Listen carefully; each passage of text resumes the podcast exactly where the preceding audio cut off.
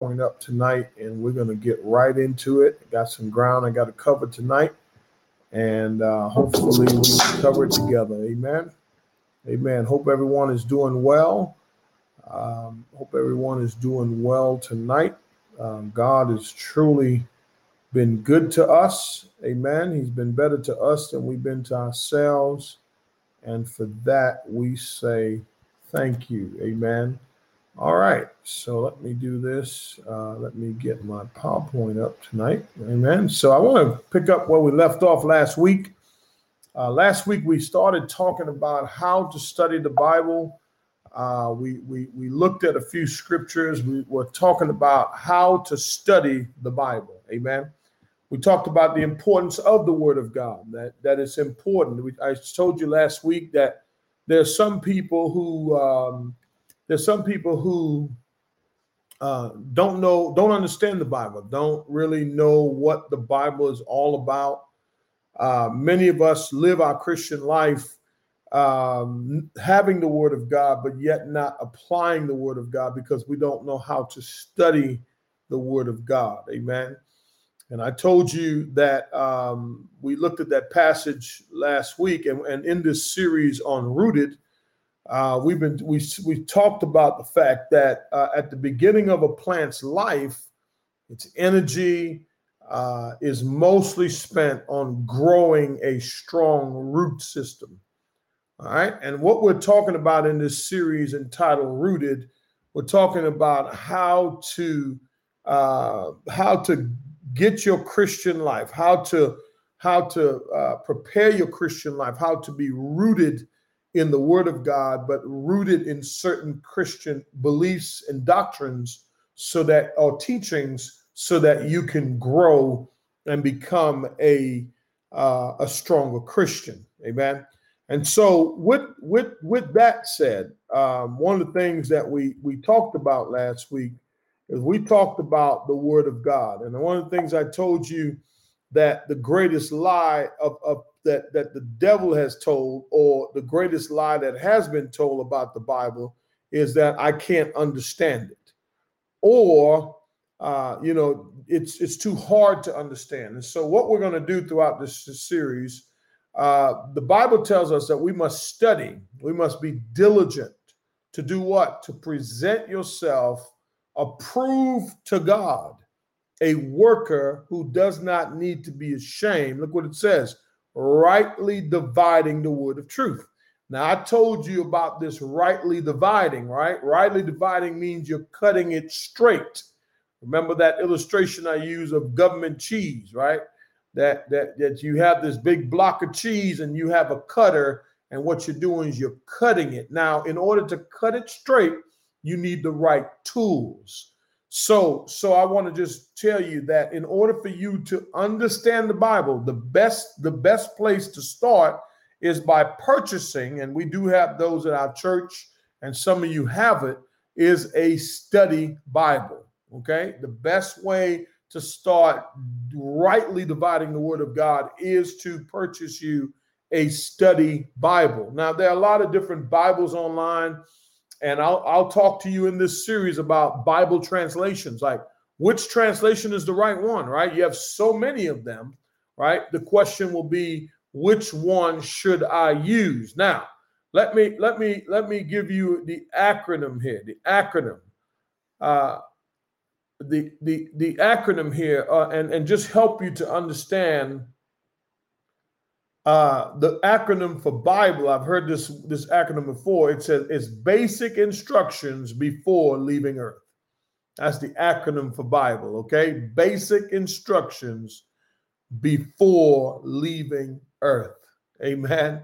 Basically, God left on record, amen, how he wants you as a believer to live. And so he left you some instructions.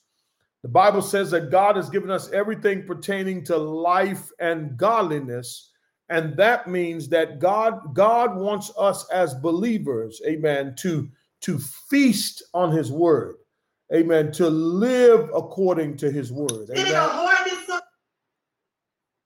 Uh, to live according to his word so that you and I can uh, prosper in this life, amen. And so he wants us to be right. He wants us to rightfully divide the word of truth. Okay. Last week, I gave you a non-negotiable, a non-negotiable that the Bible is what? Inspired. Second Timothy three sixteen. Amen. Second Timothy three sixteen. Uh, we looked at uh, First Timothy, but let's look at Second Timothy three sixteen and seventeen. If you, if you go there real quick, Second Timothy three sixteen. Now, I'm going to give you the method on how to study the Bible.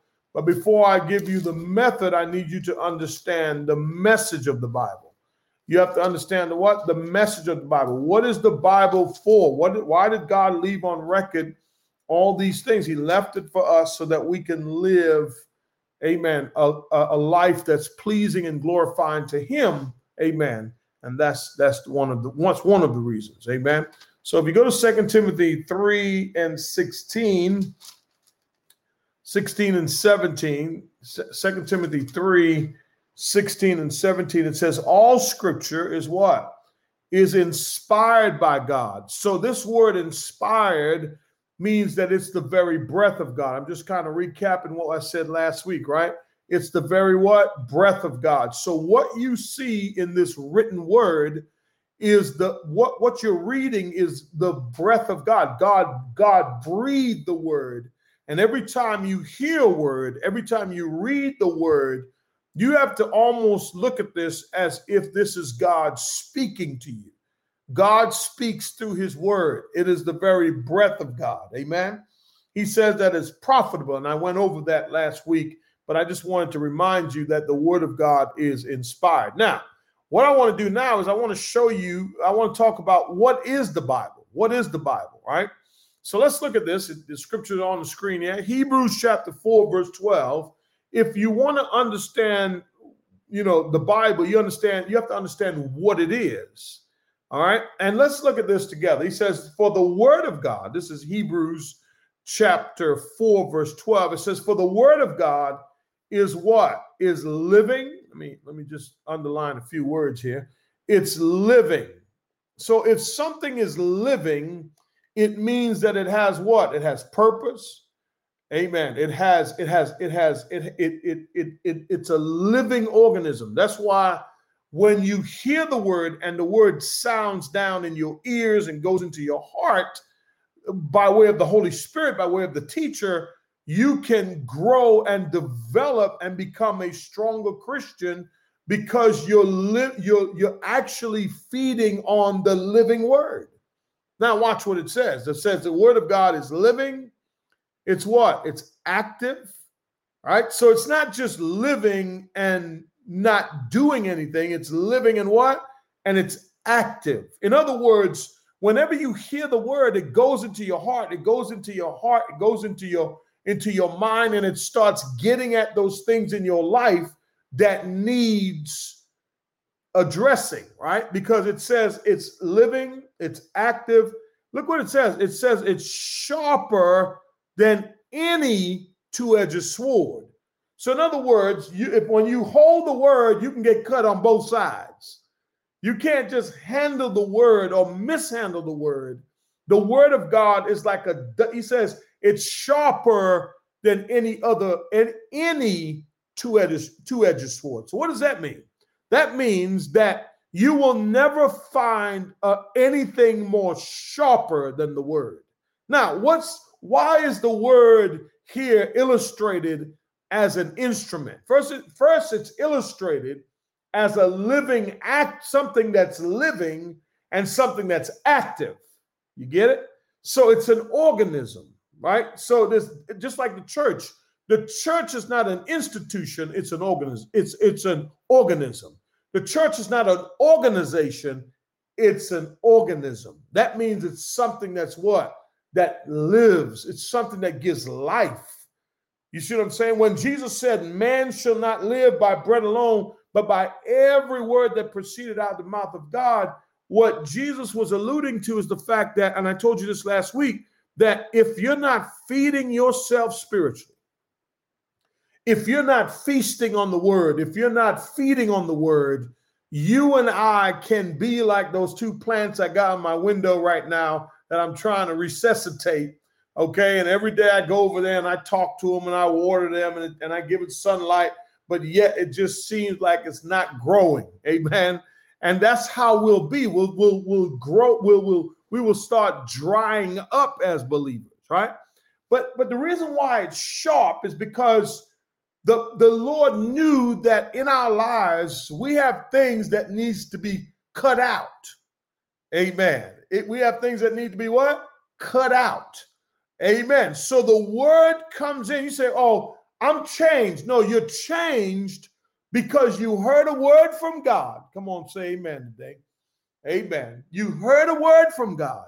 And then the word of God came in and got right to the issue. You've been looking and searching and reading, and you done picked up the Harry Potter book. Oh, you done did all that stuff. You know, you've been looking, uh, the power of positive thinking and all this other stuff, when all you had to do was pick up the word of God and allow the word to carve out, to cut out the things in your life that don't belong there. See? Then he says it pierces as far as the division, watch this, of soul and spirit. So in other words, the word of God is good enough to not dress, address the things that needs to be cut out of your life. But it's almost like surgery, because you have cutting and you have piercing. Now watch this. It goes as far as the what? Division of the soul and the spirit. So write this down. The word of God can deal with the non-material part of you. The part of you that the doctor can't deal with. The part of you that the doctor knows nothing about. There, there's not one doctor who's trained on this earth other than Doctor Jesus. Hello, somebody. Amen. With his medicine, which is the word of God, that can get down in your soul and affect your spirit. So the word of God goes into your, you ever notice that when you hear a word, how your soul gets happy? Come on, somebody. Your spirit changes. I hope it does. Amen. Now watch it. This is after the cutting and the piercing. He says, now watch this. So he says of soul and spirit, of both joints and marrow. See that? So now the word of God deals with the non-material, but write this down. The word of God can also deal with your material, the material part of you. It's like healing to your bones. I've experienced this myself many, many, many times over the years of being a Christian, that when I meditate on God's word, when I read God's word, it seems like the word, listen, the word goes as far as your joints, the marrow. You know what the marrow is? When you break the bone, you look inside, that's where the marrow is, and the word gets into the marrow of your life. Can I help somebody with something? There's not a place in your life that the word of God cannot get to.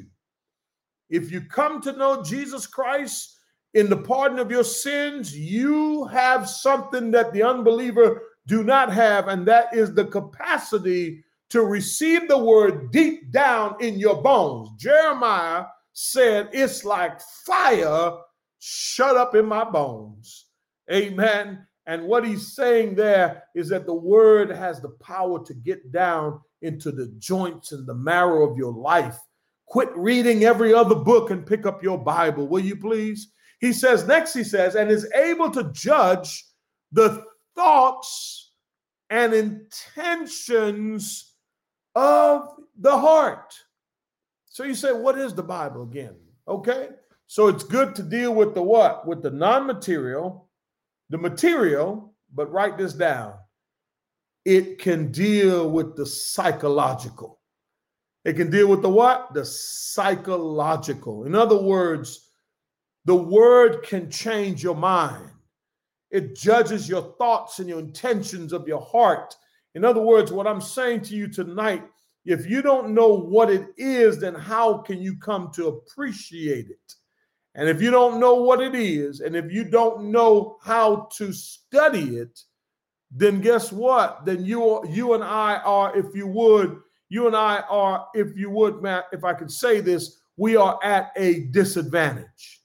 And so a lot of believers live their Christian life going to church, relying on the pastor and, and, the, and the Bible teacher to explain the word. But tell your neighbor, it's time to grow up. You have to learn how to study for yourself. But before you learn to study it, you got to be careful how you handle it. Why? Because it's a what? It's a two-edged sword. It pierces.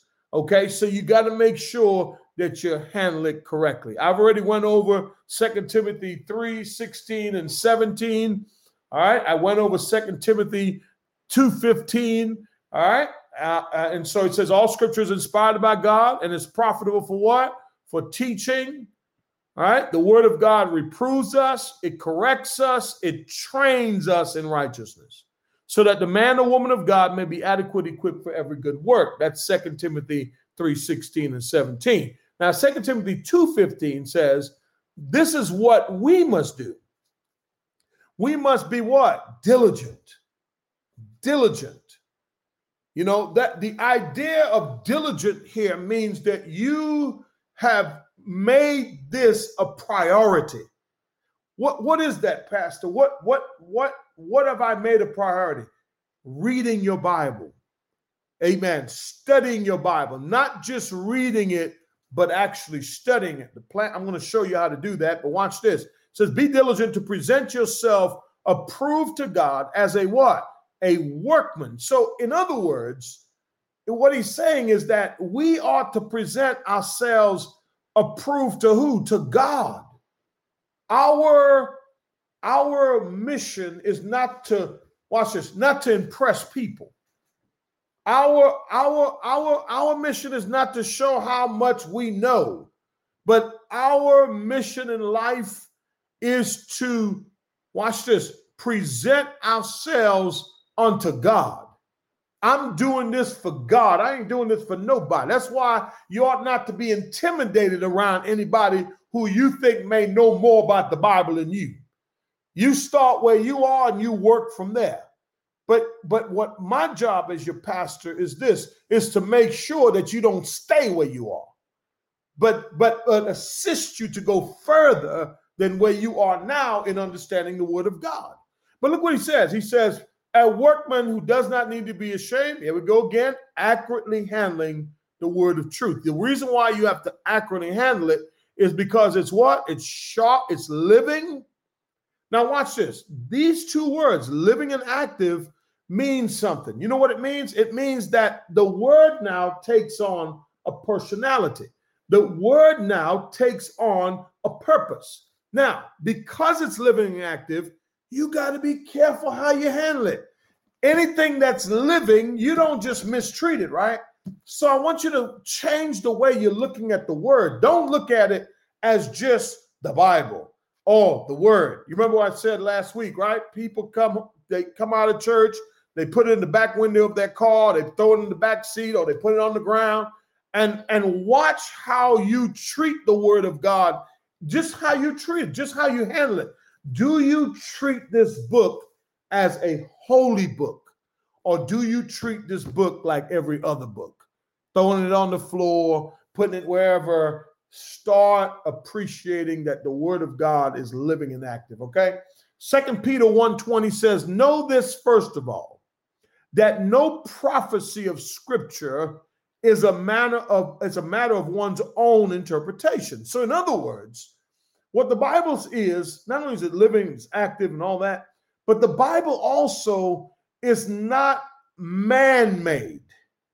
It's God-inspired. Now, you've heard this before. It's been written by man.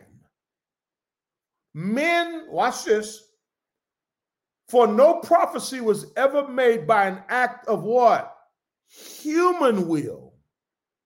But men, moved by the Holy Spirit, spoke what? Spoke from who? From who? From God. So when we say that the Bible is God-breathed, Second Peter one twenty and twenty-one tells us how God transmitted the word to us. So those writers were, watch this, God used the writers of the Bible, amen, by way of the Holy Spirit. He used their personality, he used their intellect, he used their character, but the, the, the one thing they had, they were inspired by the Holy Spirit to speak from God. In other words, they were God's representative. Now, I won't get into the details. It's too deep to get into detail about the canonization of Scripture and all this other stuff, but I want you to write these words down. Revelation, inspiration, illumination. Okay? Revelation, inspiration, illumination. Okay? That is what you call, that's the process of how God, watch this, how God transmitted the word to these men, right? And then translated it into a language. Oh, I wish I had somebody that we can understand what God is saying to us. Now, every morning when I get up, what I do when I go into my prayer closet, I pray, I ask for the forgiveness of my sins, and then I open up the Bible. And what I do is I just open it up. Wherever it falls, I read. And I look at that as God talking to me. I look at it as like, man, you know, I have my my my my organized reading. I have I have certain books that I read and things like that, but in the Bible that I read every morning. But when I look at it, I say, wow, okay, this is God speaking to me this morning. This is what God's saying to me. I want you to try that, okay? Why? Because it's living and it's what? Active. And you'll find out that if you try that exercise, you'll find out that God will speak directly to your situation. Do I have anybody? Amen? And remember this. So don't let anybody tell you, oh, the Bible, the Bible is this, the Bible is that. Listen, it's it says, it says, men moved by the Holy Spirit. By who? The Holy Spirit. So let me say this. The Holy Spirit is the author. See? All right? God is the original author. Amen. But God, by way of the Holy Spirit, the Holy Spirit being God, all right, moved upon these men so that they would speak from God to give us the word of God. And how did they give it? Through revelation, through what? Illu- inspiration. And then through what? Illumination. The Holy Spirit is the illuminator. To illuminate it means that I can read it now and understand it. But the only way that I can read it and understand it, write this down, the only way you can do it is by the filling of the Holy Spirit. Amen? Psalm one. When you read the word, Psalm one. Psalm one, one, uh, one verse three, it says, and he will be like a what? He will be like a tree firmly planted by what? The streams of water, which yield its fruits in the season and, and, and does, excuse me, and does not wither. And whatever he does, he what? He prospers. This is the one who meditates. If you look at Psalm one, verse two, I'm sorry. Yeah, Psalm one. Let's go there. Let's go there real quick. This is my favorite passage. If you really want to prosper in life, this is how you prosper. See, a lot of th- a lot of times the world gives us a way, but God has a way. But his delight is what? In the law of the law, Lord. And in his law, what does he do? He meditates. I, I gave you that illustration last week, right? It's to regurgitate, right? It's to read it, regurgitate it. Read it, regurgitate it. Read it, regurgitate it. And that's how, see, a lot of times we think that we are reading, we think that we're studying. Say, okay, I read my Bible. I want you to take a survey of your life. How often do you read your Bible? All right, that's the first thing. Second thing is, how long do you read your Bible? Amen. See, how often you read it. And then when you read it, how long do you read it? Do you hurry up and read it? Or, or some of us, we put it on audio, you know, because audio is the best way for us. But but listen, I want to say this to you. I challenge you this week to change your intake. Amen. Change the way you do it. Get in it and read the word of God. Acts seventeen eleven says, now these were more noble-minded than those in Thessalonica, for they what? They received the word, what? With great, what? Eagerness. Look what it says now, examining the scriptures. Examine the scriptures when? Daily. Listen, you and I as believers have to make this a habit, something that we do when? Not monthly, not when we feel like it, not when we're going through, but we have to make it a daily habit. A daily habit of what? Examining the scriptures. Amen. My favorite passage, which is my life verse, it says, for Ezra, watch this. First thing Ezra did is he set his what? He set his heart. In other words, before you approach the word, what you have to do is go before God and say, God, I ask for the forgiveness of my sins now. I pray that you forgive me, and you set your heart before you study.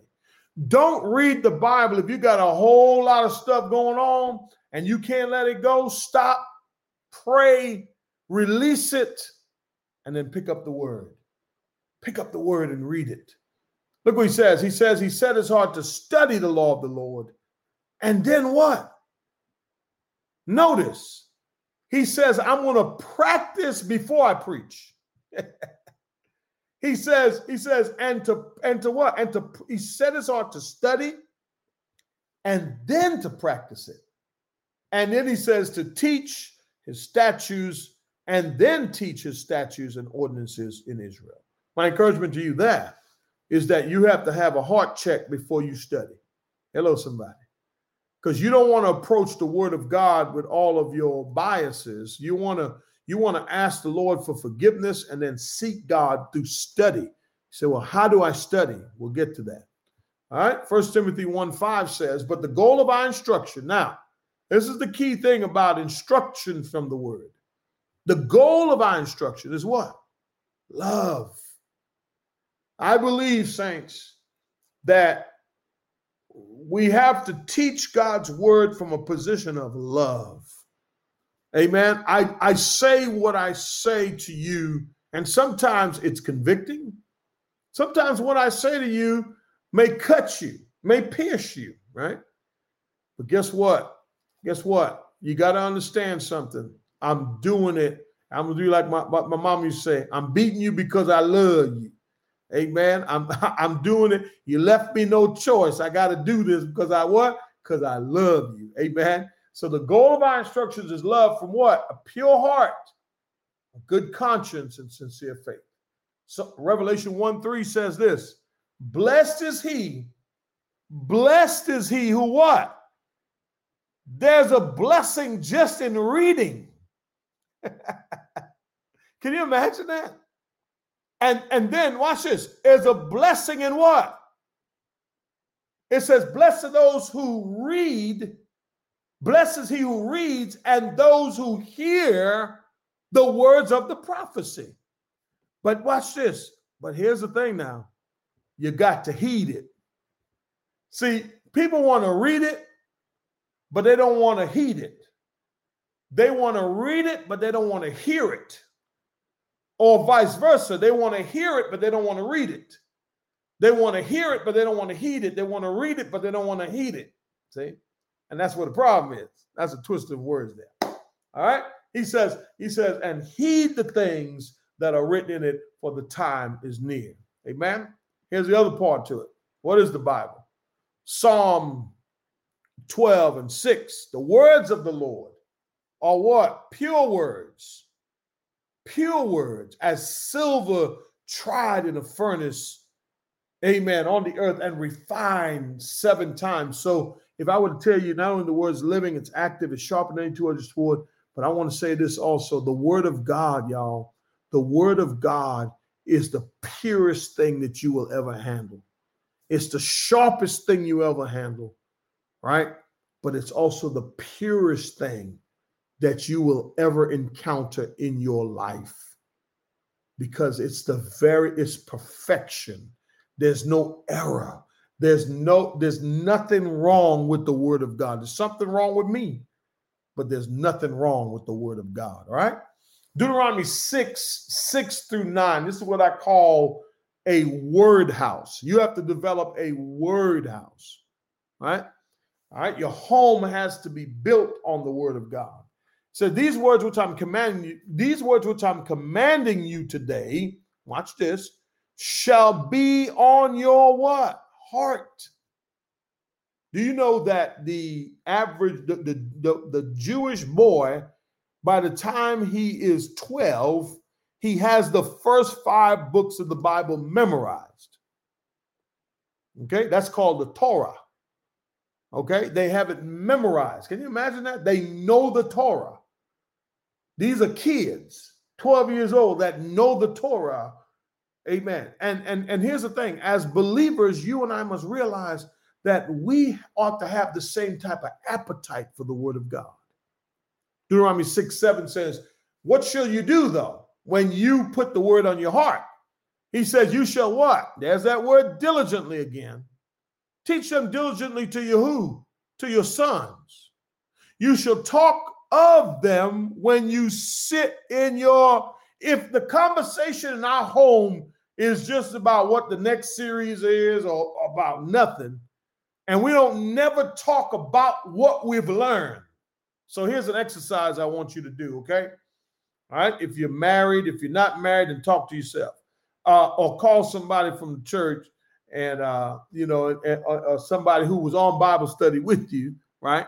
And talk to them, right? When you sit in your home, talk about what you learned tonight. Watch this. He said, when you see, he said, you shall talk. First of all, you shall teach your sons.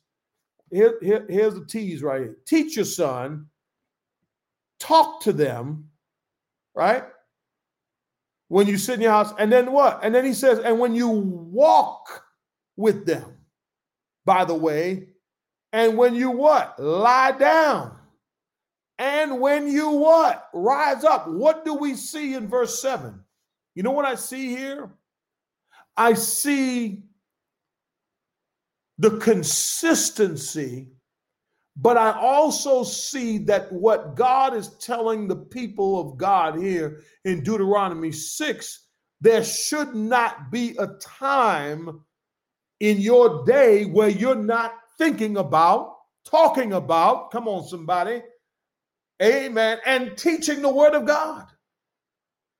In other words, your response to situations should be, you know what, what does the Bible say about that? What does God say about that? See, we compartmentalize it, we contemporize it, because we don't think it's relevant for today. Look what he says. He says when you, when you, when you, when you, you when you, when you sit in your house, when you walk them to the bus stop, uh-huh, that, that's the, by the way, when you lie down before you go to sleep, you read a word. You know, we used to have a practice that we did every night before we went to bed. We have a little mini Bible in our living room, and what we would do, we'd have one of our kids to read a scripture from the Bible that night before they go to bed, right? And he said, when you rise up in the morning. So you see the consistency as to why we need it, because this is how we grow. This is how you overcome issues that you go through in life, because you and I have a consistent intake at every, watch this, at every major moments in our lives. Do I have anybody? When I'm home, when I walk out in the way, when I lie down before I go to bed, and when I rise up in the morning. But then in verse eight, he says, you shall bind them as a sign on your hand, and you shall uh, as the as, and and sh- and they shall be as frontals on your forehead. They had this little box that they would take and they would strap it over their head, right? And what that what was contained in that box was a scripture, as a reminder that I got to remember the word of God. They would tie up their hands, right? The Jewish boys, as a reminder, and they would tighten it up as a reminder that I have to I have to read the word of God. But look what he says. He says, so after you have teach the word of God after you've talked about the word of God, when you sit, when you walk, when you lie, when you rise, you bind it as a sign. So that, in other words, you got to give yourself, you have to put a rem- reminder. In other words, put a string on your finger and say, you know, I got to read the word today. It's time to read the word. Or set the alarm. Hey, Siri, set the alarm so I can read the Bible. Now all my Siris are going off. Watch this. Uh, Deuteronomy six nine says, and, and what he says next, he said, you shall write them. Notice. twenty-nine alarms. Uh-oh. All right. He said, you shall write them on the doorposts of your house and on your gates. In other words, when folk come to your home, they should know that you don't play that, that your house is a word house and it's built upon scripture. All right. I'll stop here. Amen. I'll stop here tonight. And, and I, and we went over this again. Uh, the Bible is good for teaching. It reproves, it corrects, it instructs. All right. It instructs on how to live holy.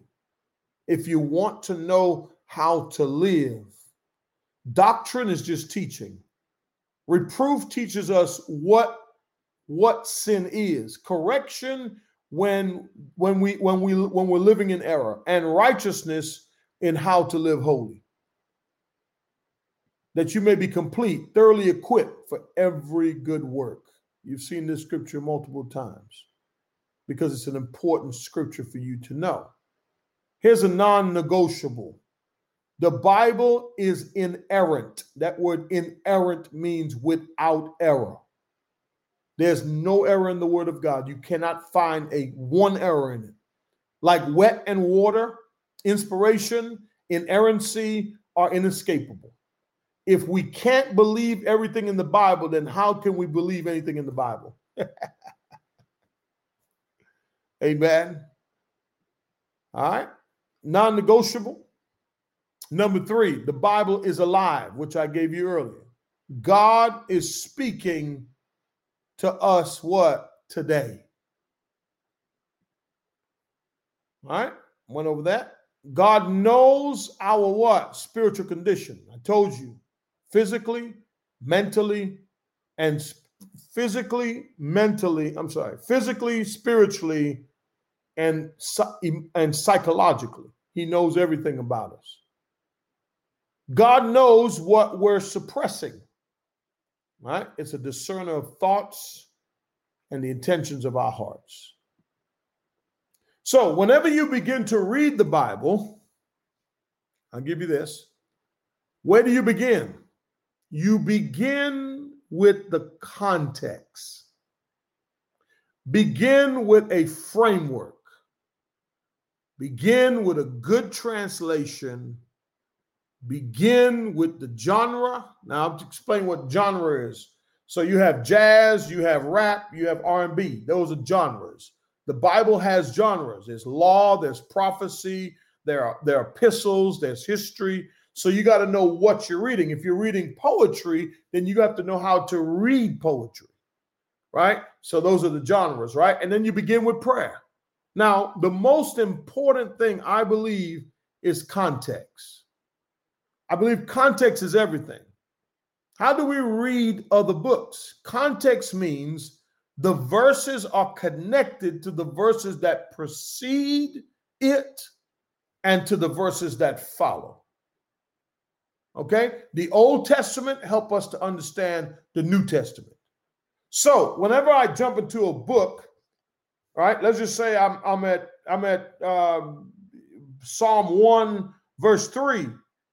What I want to do is I want to go back to the context. What does it say in verse one? Because the con- what happens to most people is that they'll take one verse of scripture and pull it out of its original context. And then all of a sudden they find themselves what we call eisegeting the passage rather than exegeting the passage. Okay? Now, context, okay, is important because what it does, it you have to look at, so, so there are different types of context. There's the historical context, There is the immediate context. There is the context before. There's the context after. And then there's the context for the whole Bible. Okay? And you got to know, you got to know the context. Okay? Meta-narrative presents the big picture from beginning to end. So you begin with the framework. Okay? You begin with a framework. In other words, in other words, the next thing you have to do is begin with a good translation. The best translation is one you read or listen to. I, I, I recommend the New American Standard Bible because, again, for, for us, that's the Bible. Or the E S V is a good version also. Okay? All right. I want to stop here. I want to stop here. And uh, we're going to break off. We're doing good on time. Amen. And um, when we come